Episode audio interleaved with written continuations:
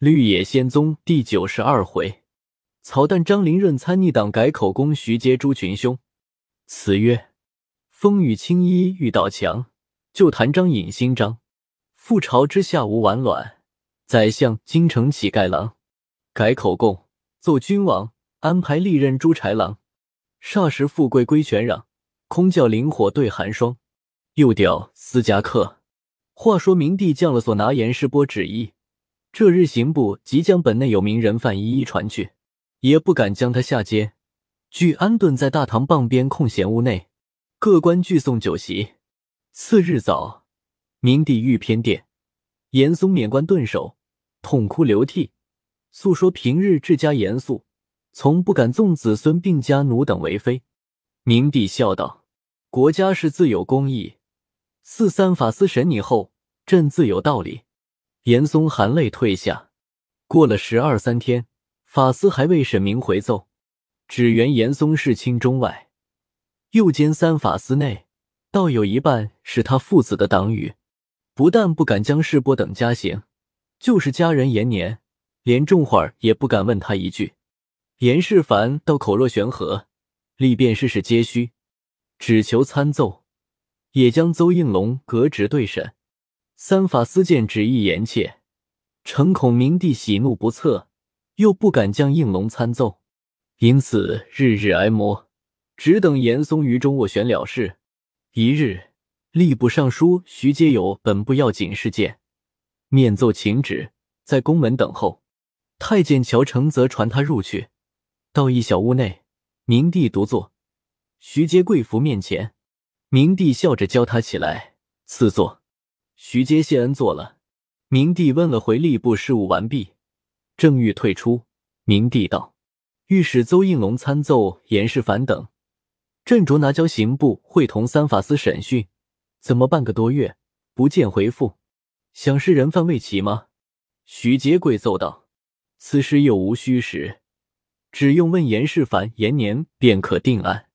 余犯即有未到的，皆可过日再问。”明帝道。卿所言极是，怎么许久不见回复？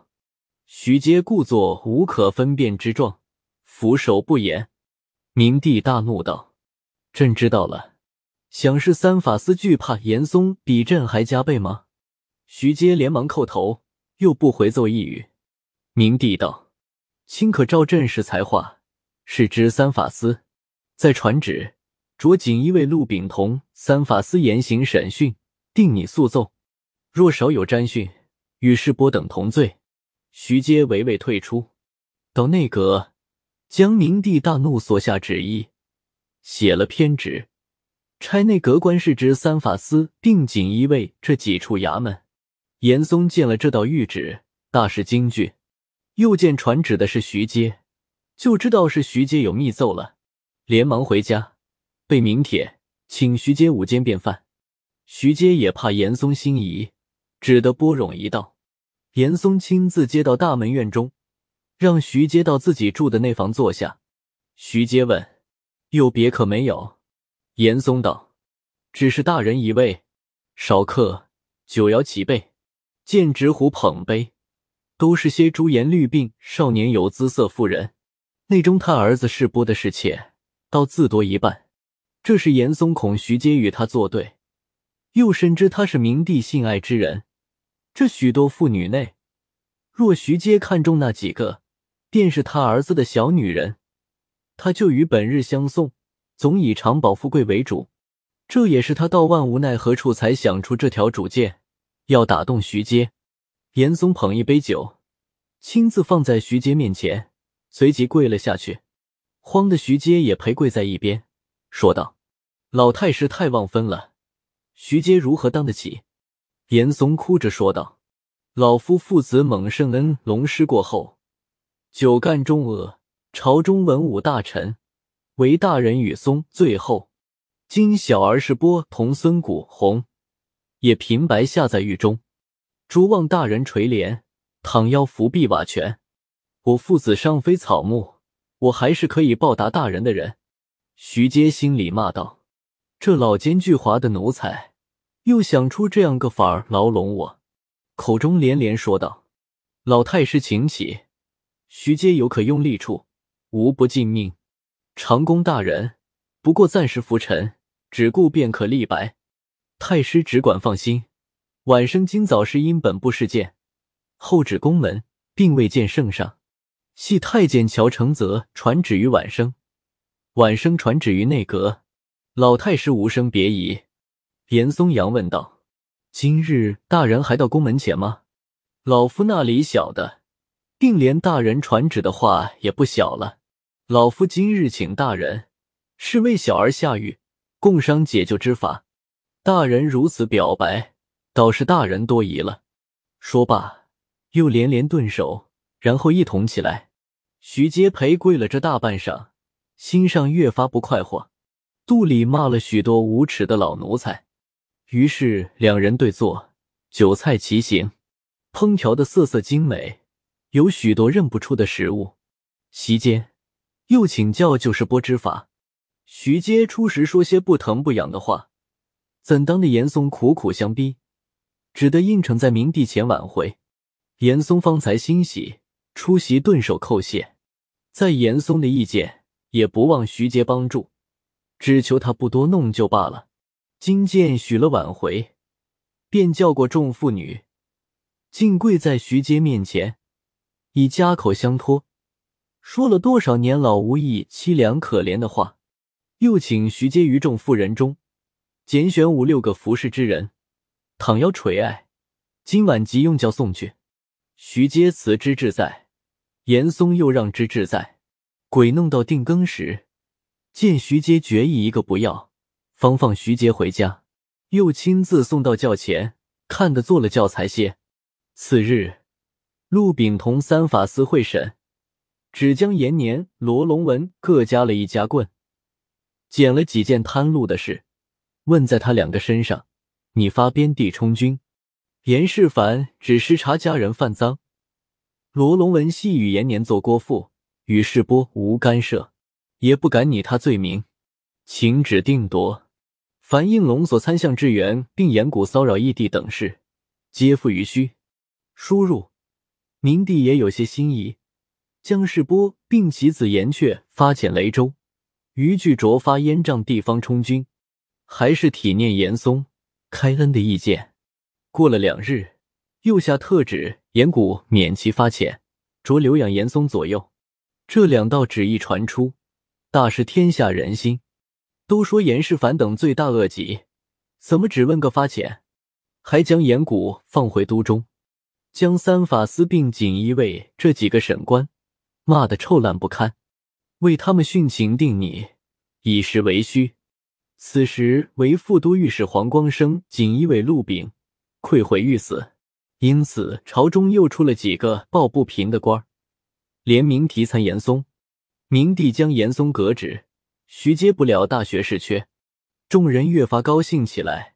又出来几十个打死狗的，你参一本，我参一本，还有素日在严嵩父子门下做走狗的人，也各具名提参。又将以前参过严嵩父子的诸官，或被害，或革职，或抄没。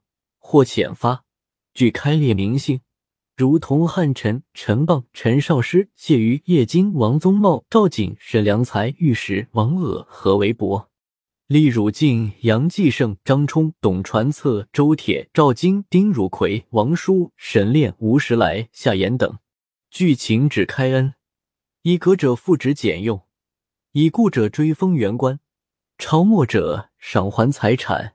现任者交部一去，又将严嵩父子门下党恶大小官员开列八十余人，已故者请革除，追夺封典；现任者请厉行斥革，或联名，或独奏，闹了二十余天。通是这些本章，闹得明帝厌恶之至，倒反念严嵩在阁醉酒，每一天不和他说几句话，一旦逐去，心上甚不快活。不由得迁怒在邹应龙身上。一日，问徐阶道：“应龙近日做什么？”徐阶道：“应龙在通政司办事。”明帝怒道：“是你找他做通政司吗？”徐阶顿首道：“臣何许人，敢私授应龙官爵？”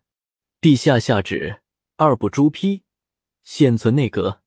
明帝听了，原是自己放的官职，也没法逐应龙。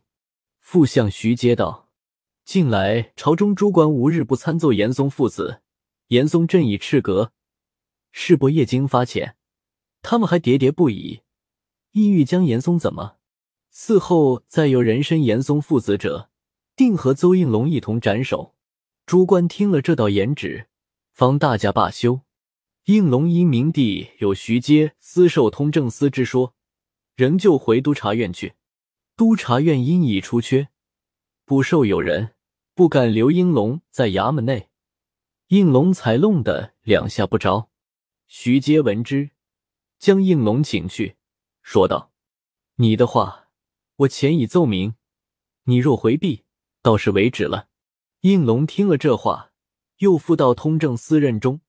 京师传为笑谈，巨言已倒了的严嵩，其余宠上如此厉害，一则见参他之难，二则见明帝和严嵩也是古今人解说不来的缘法。再说林润自巡按江南后，到处礼与民除害，豪强敛迹，大得清正之誉。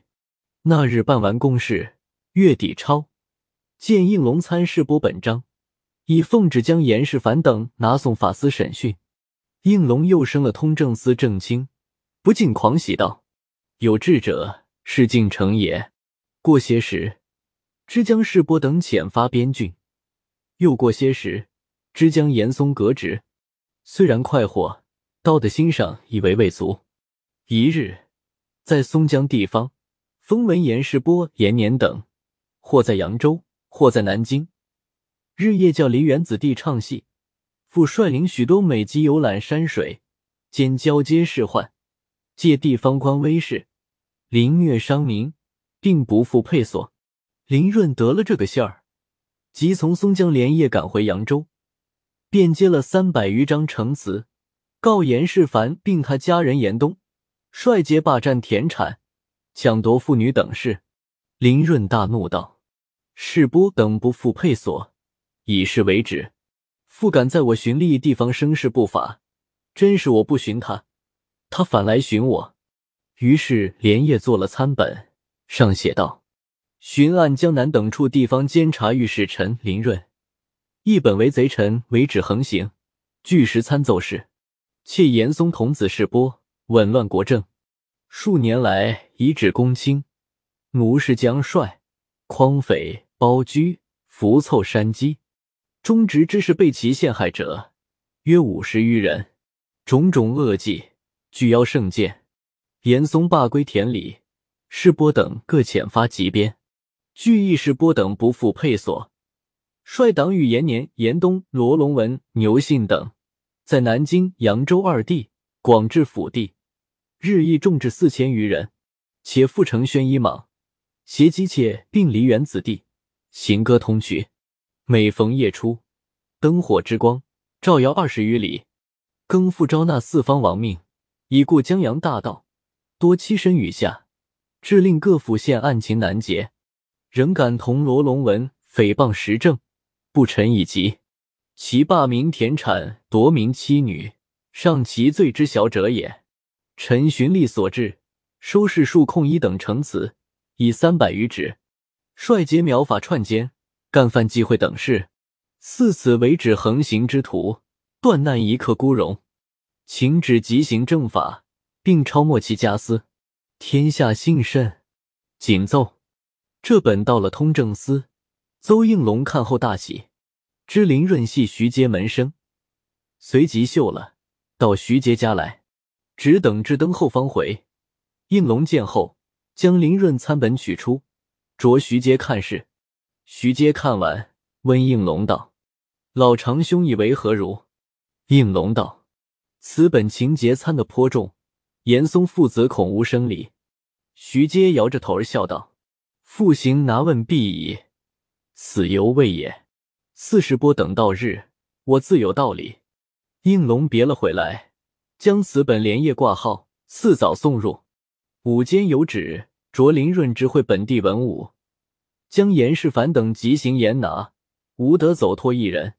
星宿谢交刑部，并将江南所有财产即没入关，家属无论老幼，俱行监禁。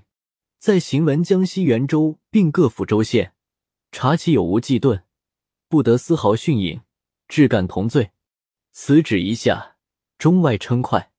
只二十来天，即将世波等并从恶不法之徒二百余人陆续卸交刑部。又于扬州、南京并严嵩祖籍三处，抄得黄金三万余两，白银二千万余两，珠玉珍玩又值数百万两。超得延年、罗龙文亦各二十余万、十数万不等，田产尚不在算内，闻者无不吐舌。明帝看了严嵩家私清册，并三处总数，大为惊异，立即传旨于江西府臣，将严古在本的正法告审时，将世波等提出监内。三法司还是旧人，审却不是旧日的审法了，将严世蕃等五行并用。赵灵润所奏，事事皆问时，为诽谤时政，并窝藏江洋大盗。世波同罗龙文叠加三四次，死不肯承认。副都御史黄光生将士波等口供先送徐阶看阅。徐阶道：“诸公欲言公子死乎？”生乎？光生道：“欲此子死久矣。”徐阶道：“口供内只治第一重，承宣一莽。”并罢产奸淫等事，连诽谤时政一款还没有问在里面，焉能死严公子也？依我意见，降口供内加两条：严世波听其党羽彭孔赵以南昌地有王气，世波罢盖府地居住。又言罗龙文曾差牛信暗传私书于倭寇，约他指导浙江平湖为内应。加此二条，不但严公子立死。即严嵩亦难逃法网。光生道：“林巡按原参内没有这些话，世波等亦断断不肯承认，奈何？”徐阶笑道：“我也知道原参内没有这话，难道当沈公的就不会说是于外揪出来吗？不管他承认不承认，竟硬替他添到口供内。圣上见此二条，必大怒恨，无暇问其有无也。”光生听了。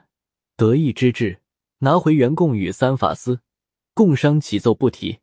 再说世波连日受刑，见三法司将他们诸人口供议定，被监笑向延年、罗龙文道：“我们又可以款断出都门矣。家私虽超却，我还有未尽余财，尚可温饱己世，不愁做一大富翁。”罗龙文道：“我们口供内只诽谤时政和容隐大盗魏昭成。”于是拒绝承认，按律问你，绝无生理，怎便说到款断出读门话？世伯又笑道：“你们那里晓得？圣上念我父主是醉酒，得罪人处必多，三目之下何求不得？既已抄没家私，便要连我父子栖身虎口无地，早晚定有恩旨，连冲发也要免的。你们只管放心，断不出我所料。”要知严世波相貌极其不堪，按明史传闻所载，是个短相肥体、鸟一目的人。他却包藏着一肚子才情，凡普天下大小各缺。某地出产何物？某衙门一年有多少进役？虽典史、巡检、查罢微员缺之美恶，皆明如指掌。明帝常写出隐语，人皆不解。他一看便了然，即知明帝欲行何事。诏书钦此，皆他替严嵩所拟。严嵩事事迎合上意，皆此子所教。后来世波做到工部侍郎，又兼上保司事，为季尊了，便日事淫乐，无暇替严嵩谋划。因此年来严嵩屡试帝宠，正是成全乃父是他，败坏乃父也是他。他今日说款断出都门话，实是有八九分拿手。并不是安顿延年等之心。后来有人替他打听，说江口供内加了前两条，世波放声大哭。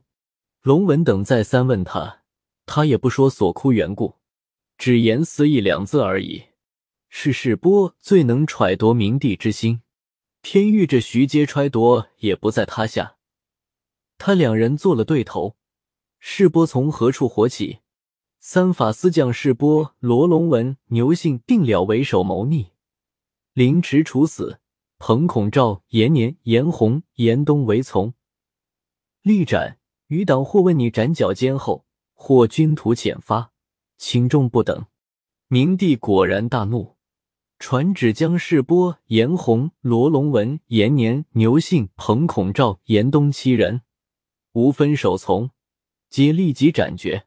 又敕下江西文武大员，不许放严嵩出境。天下人闻之，无不大悦。这时，严嵩无可妻止，日在祖营房内居住。起先还有几个家人侍妾相伴，到后来没得吃用，侍妾便跟上家人逃散去了，只留下严嵩一个。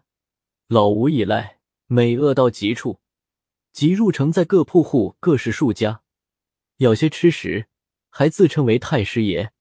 大要与他的，也不过十分之二三。更有可怜处，人若问他。何以到这步田地？他只是摇头，却说不出冤枉二字，并被人陷害话来。还有那些口头刻薄人，拿点酒食东西，满嘴里叫他太师老爷，和他谈心，偏说他儿孙长短话，说的他苦痛起来。到落泪时，便劝他自尽。严嵩未尝不以自尽为事，只是他心里还想着明帝一时可怜他，赏他养老的富贵。因此，自己就多受些实罪了。此后，朝中追索严党，内外坏了许多官。本地文武听得风声厉害，于大街小巷各贴告示，有人和严嵩私语，周记一一一使者，定诏围着拿究。谁还敢惹这是非？可怜严嵩，位至太师，享人间极富极贵四十余年，虽保全了个首领，却叫五脏神大受屈意。就是这样硬饿死了，死后连个棺材没有，地方和宝甲用席一领，卷埋入土，落了这样个回首，可见贪贿作恶害人何意？这都是外儿邹应龙、徐阶、林润，内儿袁太监蓝道行、乔承泽，才成就了他父子祖孙一家难复结果。后来应龙是至尚书，林润禀名林黛。上本归宗，也是至尚书。林黛念贵方年老，亦且相待恩厚，只上本遗封本生父母，将长子、第三子俱归继本生父母，以成宗桃。留第二子接续贵方一脉。